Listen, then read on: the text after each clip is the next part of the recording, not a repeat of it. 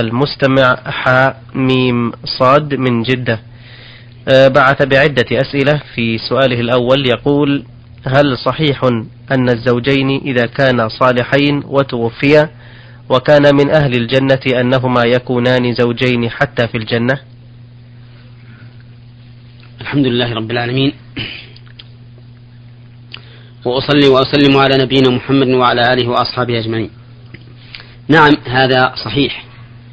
أنه إذا مات الرجل وزوجته وكان من أهل الجنة فإنها تبقى زوجة له. قال الله تعالى ربنا وأدخلهم جنات عدن التي وعدتهم ومن صلح من آبائهم وأزواجهم وذرياتهم إنك أنت العزيز الحكيم.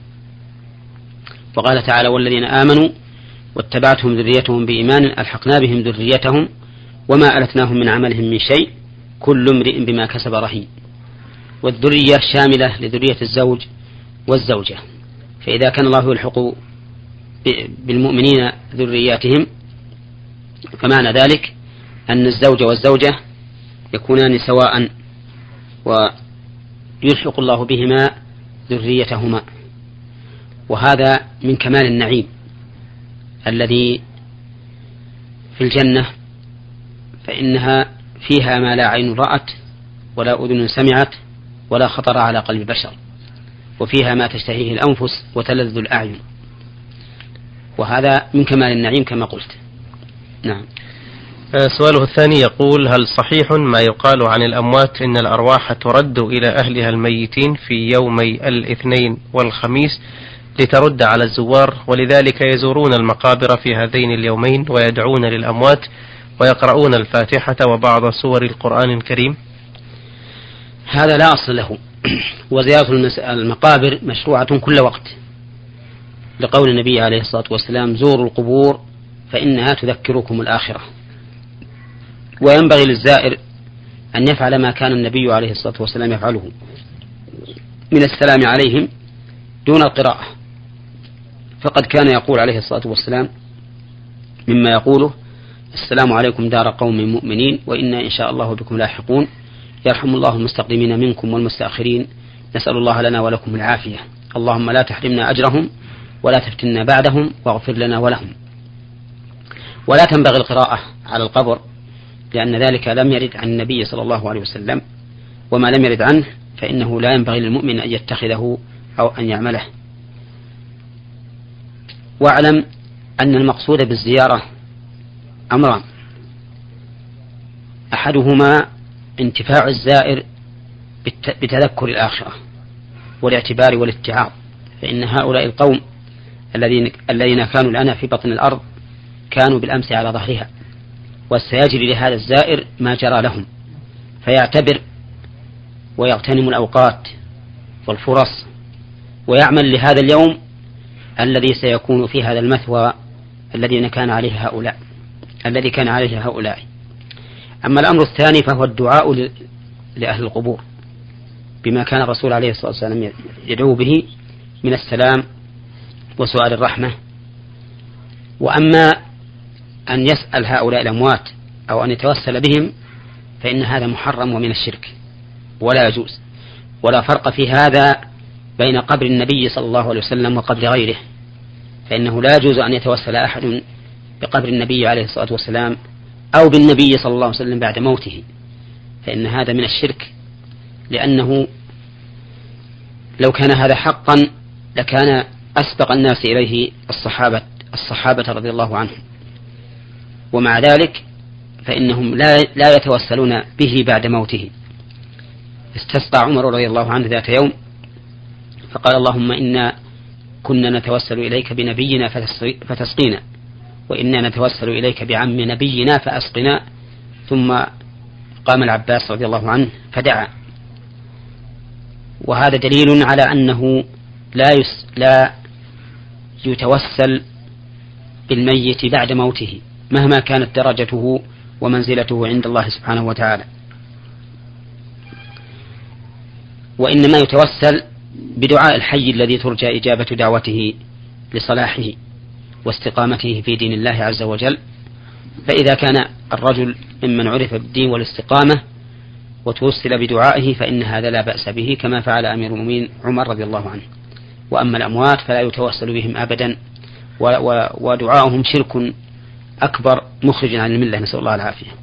قال الله تعالى وقال ربكم ادعوني أستجب لكم إن الذين يستكبرون عن عبادتي سيدخلون جهنم داخرين. وبهذه المناسبة أود أن أذكر أنه يوجد في بعض البلاد الإسلامية من يذهبون إلى القبور لدعائهم والاستنصار بهم والاستغاثة بهم وهذا شرك أكبر لا يزيد لا يزيدهم إلا خسارا وإلا عذابا ونكالا.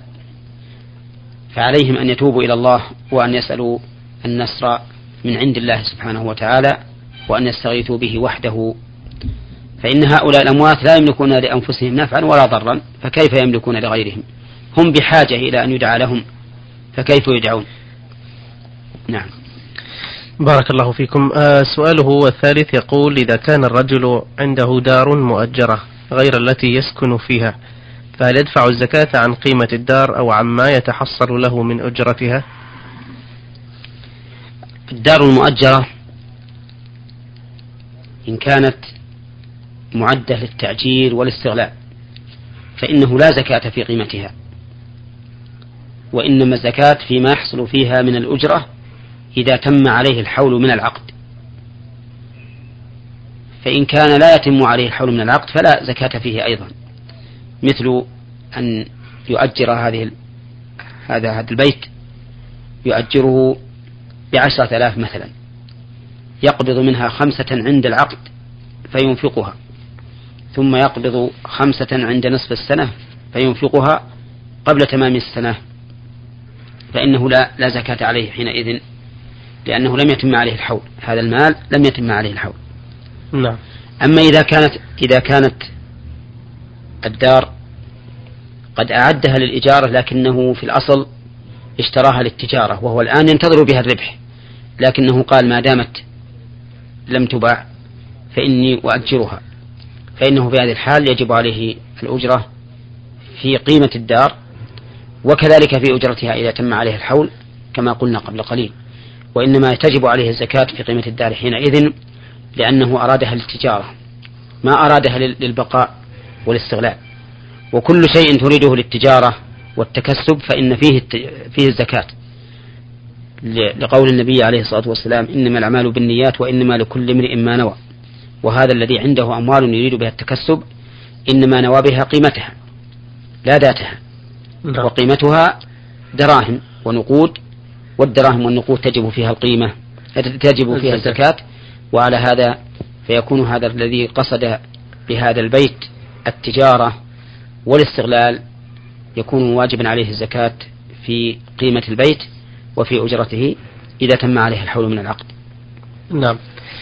له سؤال أخير يقول فيه كيف نجمع بين قوله تعالى وإن تبدوا ما في أنفسكم أو تخفوه يحاسبكم به الله وبين معنى الحديث الشريف الذي هو أن الله تجاوز لأمة محمد صلى الله عليه وسلم ما حدثت به أنفسها ما لم تفعله أو تتكلم به. الجمع بين هذه الآية وبين الحديث الذي أشرت إليه هو في قوله تعالى لا يكلف الله نفسا إلا وسعها لا يكلف الله نفسا إلا وسعها. فما كان بوسع الإنسان فإنه مؤاخذ به وما كان ليس بوسعه فهو غير مؤاخذ به. فقوله تعالى وإن تبدوا ما في أنفسكم أو تخفوه يحاسبكم بالله جاءت الآية بعده لا يكلف الله نفسا إلا وسعها لها ما كسبت وعليها ما اكتسبت. فالخواطر التي ترد على المرء ولا يركن إليها ولا يطمئن لها وإنما هو حديث نفس عابر لا يركن إليه ولا يأخذ به هذا لا يؤاخذ به لأنه من غير طاقة المرء أو لأنه فوق طاقة المرء. أما إذا كانت الهواجس التي ترد على القلب يطمئن إليها الإنسان ويعتقدها فإنه عمل يؤاخذ به العبد. ولهذا قال النبي عليه الصلاة والسلام إنما الأعمال بالنيات وإنما لكل امرئ ما نوى. وأخبر عليه الصلاة والسلام عن الرجل يقاتل أخاه المسلم فقال عليه الصلاة والسلام إذا التقى المسلمان بسيفيهما فالقاتل والمقتول في النار. قالوا يا رسول الله هذا القاتل فما بال المقتول قال لأنه كان حريصا على قتل صاحبه. فالمهم أن ما يرد على القلب إذا اطمأن إليه الإنسان وأخذ به واعتبره فإنه يؤاخذ عليه. أما الحوادث التي تطرأ ويحدث الإنسان نفسه فيها ولكنه لا يركن إليها فلا يؤاخذ بها. مثل لو كان يحدث الإنسان نفسه هل يطلق زوجته أو لا. نقول إن الزوجة لا تطلق. حتى لو نوى أن يطلقها فإنها لا تطلق لأن الطلاق لا يكون إلا بالقول أو بما يدل عليه من الفعل كالكتابة و ولا يؤاخذ بهذا. وكذلك لو نوى أن يتصدق بهذه الدراهم وعزم ولكنه ما دفعها إلى الآن فإنه لا يلزمه الصدقة بها سواء نواها لشخص معين أو نواها صدقة ولم يعين من يتصدق به بها عليه فإنه لا تلزمه الصدقة. نعم. أثابكم الله. آه هذه رسالة من المستمع آه رمز لاسمه بالأحرف ميم غين طاء. من العراق محافظة التأميم. يقول إذا كان الإنسان فاقدا لأحد أعضاء الوضوء كاليد أو الرجل مثلا فهل يلزمه التيمم عن غسل ذلك العضو المفقود؟ وما الحكم لو ركب له عضو صناعي فهل يلزمه غسله في الوضوء أم لا؟ إذا فقد الإنسان عضو من أعضاء الوضوء فإنه يسقط عنه فرضه إلى غير تيمم. نعم. لأنه فقد محل الفرض فلم يجب عليه. حتى لو ركب له عضو صناعي فإنه لا يلزمه غسله. ولا يقال إن هذا مثل الخفين يجب عليه مسحهما لأن الخفين قد لبسهما على عضو موجود يجب غسله. أما هذا فإنه آه، صنع له على غير عضو موجود. لكن أهل العلم يقولون إنه إذا قطع من المفصل فإنه يجب عليه غسل رأس العضو العضو. مثلا لو قطع من المرفق وجب عليه رأس غسل رأس العضد. ولو قطع قطعة رجله من الكعب وجب عليه غسل طرف الساق. نعم. له سؤال آخر يقول السيارات المستعملة للأغراض الشخصية فقط دون تأجير آه، هل عليها زكاة سواء كانت متعددة أم واحدة؟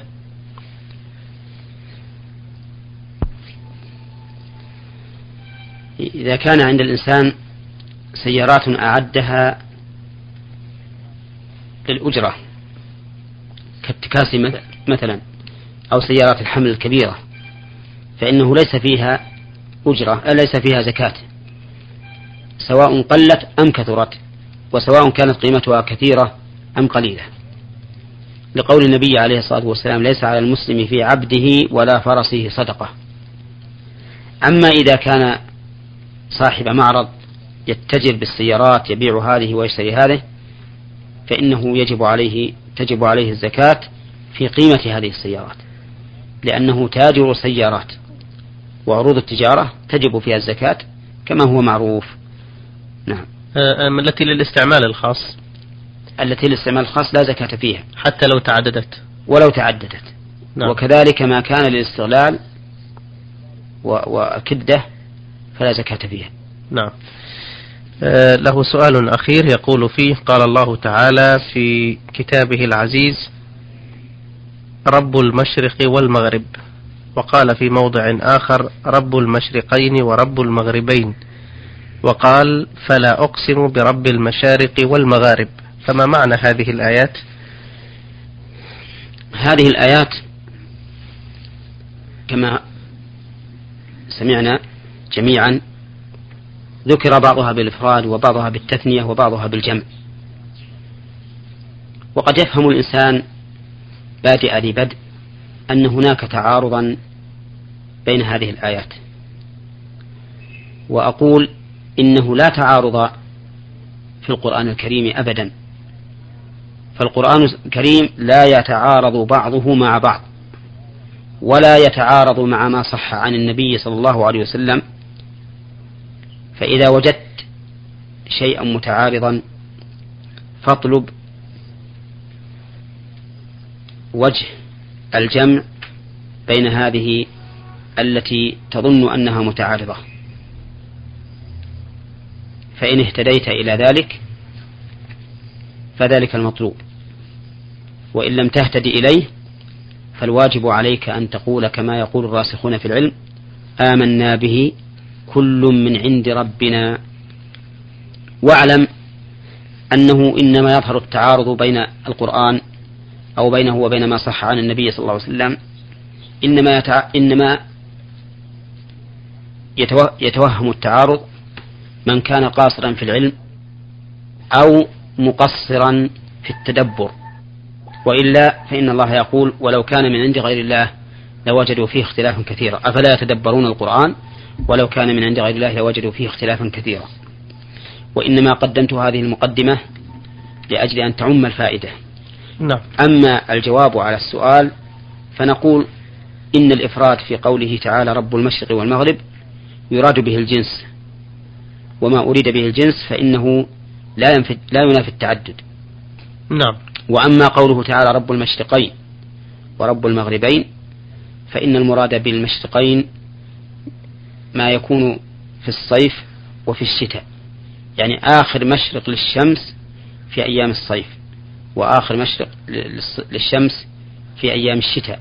نعم. يعني معناه مدار الشمس أو انتقال الشمس من مدار الجدي إلى مدار السرطان. تكون في آخر هذا في أيام الصيف وفي آخر هذا في أيام الشتاء. نعم. وهذا أكبر دليل على قدرة الله عز وجل سبحانه حيث ينقل هذا الجرم العظيم وهذه الشمس العظيمة ينقلها من أقصى الجنوب إلى أقصى الشمال وبالعكس. فهذا من تمام قدرة الله عز وجل. أن تنتقل من الشمال إلى الجنوب. فهذا معنى المشرقين أي مشرقا الصيف والشتاء, والشتاء. نعم. وأما قولها المشارق والمغارب بالجمع فقيل إن المراد مشرق الشمس ومغربها كل يوم. فإن لها في كل يوم مشرقا ومغربا غير المشرق والمغرب في اليوم الذي قبله أو اليوم الذي يليه. والله تعالى على كل شيء قدير. وقيل المراد برب المشارق والمغارب مشارق الشمس والنجوم والقمر فإنها تختلف فيكون الجمع هنا باعتبار ما في السماء من الشمس والقمر والنجوم. وعلى كل حال فالله تعالى رب هذا كله وهو مدبره سبحانه وتعالى والمتصرف فيه كما تقتضيه حكمته. نعم. أحسن الله إليكم. هذه هي الأخت السائلة أم نعمان مقيمة بالرياض الصالحية. تقول توجد في الطريق إلى بيت أهلي مقبرة وقد دفنت جدتي فيها فحينما أريد الذهاب إلى بيت أهلي أمر منها مرورا دون وقوف بها فأقرأ الفاتحة وسور الإخلاص والمعوذتين وأسلم على الأموات عموما وأدعو لهم بالرحمة والمغفرة. فهل علي إثم في ذلك رغم أنني أفعل ذلك أثناء مروري دون ما قصد للزيارة ودون ما توقف؟ ليس عليك إثم في هذا إذا سلمت علي على أهل القبور ودعوت لهم بالرحمة والمغفرة كما أمر النبي صلى الله عليه وسلم السلام عليكم دار قوم مؤمنين وإنا إن شاء الله بكم لاحقون يرحم الله المستقيمين منا ومنكم والمستأخرين نسأل الله لنا ولكم العافية. اللهم لا تحرمنا أجرهم ولا تفتنا بعدهم واغفر لنا ولهم. وأما قراءة الفاتحة والإخلاص وغيرها من القرآن فإن هذا من البدع فلا ينبغي أن تفعلي ذلك. واجتنبيه. ويكفي السلام والدعاء الوارد في السنة. نعم. آه هذان سؤالان بعث بهما المستمع عبد الله محمد النهاري يمني مقيم بالرياض. يقول لي إخوة ذكور أصغر مني سنا ولي أخت في سن الزواج وفي حالة غيابي عن البلد لطلب الرزق تقدم خاطب لأختي فوافقه أخي الأصغر مني وعقد له عليها بدون إذني أو أخذ مشورتي فهل يجوز له ذلك؟ نعم يجوز له ذلك إذا إذا كان بالغا عاقلا رشيدا يعرف الكفر من غيره ووافقت أختك على ذلك. ما دام أخا لها مساويا لك في كونه شقيقا وأنت شقيق أو لأب وأنت لأب. أما إذا كنت أنت الشقيق وهو الذي لأب فإن الحق لك الحق لك دونه فأنت الولي شرعا. و وأما إذا كان هو الشقيق وأنت الذي لأب فالحق له دونك. لكن إذا تساويتما كلكما شقيق لهذه البنت أو كلكما أخ لأب لهذه البنت فإن أي واحد منكما يتولى زواجها فعقده صحيح. إذا كان بالغا عاقلا رشيدا ورضت به المرأة ولا حرج عليه عليه في ذلك أيضا. يعني ليس الحق للأكبر في السن؟ ليس الحق ليس له أولوية؟ أي نعم ليس له أولوية لكنه من باب المروءة. نعم. ينبغي أن يشاور لأنه في الغالب يكون أعرف وأدرى بالناس وبأحوال الناس في الغالب. نعم. وإلا فقد يكون الأصغر خيرا منه. نعم. لكن نعم. إذا عرف أو اشتهر عن هذا الأخ الأصغر أنه سيء التصرف قد لا يختار لها زوجا صالحا. هذا يرجع إلى إلى كونه فاقد العدالة. نعم. فإذا كان فاقد العدالة فإنه وكان ظاهرا أنه ليس بعدل فإنه لا يصح أن يكون وليا. نعم. وحينئذ يجب أن ينظر في هذا من قبل المحكمة. نعم, نعم. أه سؤاله الآخر يقول هناك رجل له أخت وقد زوجها من رجل له أخت أيضا في سن الزواج وقد أخذ من زوجها نصف مهرها ثم تقدم هو للزواج من أخته فتزوجها ودفع إليه نصف المهر فهل يدخل هذا في الشغار أم لا؟ فإذا حصل أن غضبت إحداهما وفارقت المنزل فإن الأخرى تفعل مثلها ولو بدون سبب. هذا لا يدخل في الشغار ما دام أنه لم يخطب أخت زوج أخته إلا بعد أن تم العقد فإنه لا يدخل في الشغار لكنه فيه تصرف سيء من هذا الأخ حيث أخذ نصف مهر أخته لأنه لا يحل له أن يأخذ من مهر أخته شيئا إلا إذا طابت نفسها بذلك ورضيت وهي بالغة عاقلة رشيدة فلها أن تعطيه ما شاءت. أما أن يأخذه بغير إذنها وبغير رضاها ليتزوج به من بنتها هذا الرجل فإنه محرم عليه ولا يصح. ونعم ولا يجوز له فعل هذا.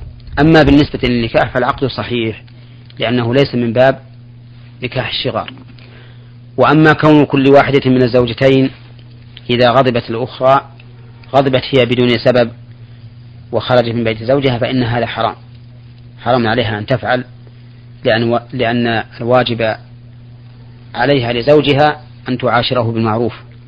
وألا تنظر إلى معاشرة الزوجة الأخرى لأخيها. فيجب على الإنسان أن يتقي الله عز وجل في معاملة غيره ممن يجب له الحق وأن يقوم به على الوجه الأكمل. نعم. أحسن الله إليكم. هذا السؤال من المستمع مصطفى شعيب محمد سوداني يعمل بالمملكة. يقول أنا أعمل في مهنة تصليح الساعات ولكني أعاني من مشكلة تضايقني كثيرا جعلتني أفكر في ترك هذه المهنة وهي أن كثيرا من الناس يحضرون ساعاتهم إلي لإصلاحها ثم أعطيهم موعدا لأخذها بعد إصلاحها. ولكن كثيرا منهم لا يعود إلى أن مضى وقت طويل على هذه الساعات وهي عندي. فما الحكم في هذا؟ وهل يجوز لي التصرف فيها ببيع ونحوه أم لا؟ حكم هذه المسألة إذا كنت لا تعرف الرجل الذي أعطاك هذه الساعة وأيست من رجوعه أن تبيع هذه الساعة ثم تحفظ قيد ثمنها عندك. فإذا جاء صاحبها فخيره وقل له إني أيست منك وإني بعت الساعة وتصدقت بثمنها فإن شئت فأمضي هذا والأجر لك وإن شئت ضمنت لك قيمة ساعتك والأجر لي فتخيره. ولهذا ينبغي لك أيها الأخ إذا أتاك أحد بساعته لإصلاحها ينبغي لك أن تكتب اسمه وعنوانه ورقم هاتفه إذا كان له هاتف. حتى إذا تغيب عنك يوم من الدهر اتصلت به على عنوانه أو رقم هاتفه وبذلك تسلم من هذه المشكلة ويمكنك أن تؤدي الحق إلى صاحبه. نعم. جزاكم الله خير الجزاء. أيها الإخوة الكرام عرضنا رسائلكم في لقائنا اليوم على الشيخ محمد بن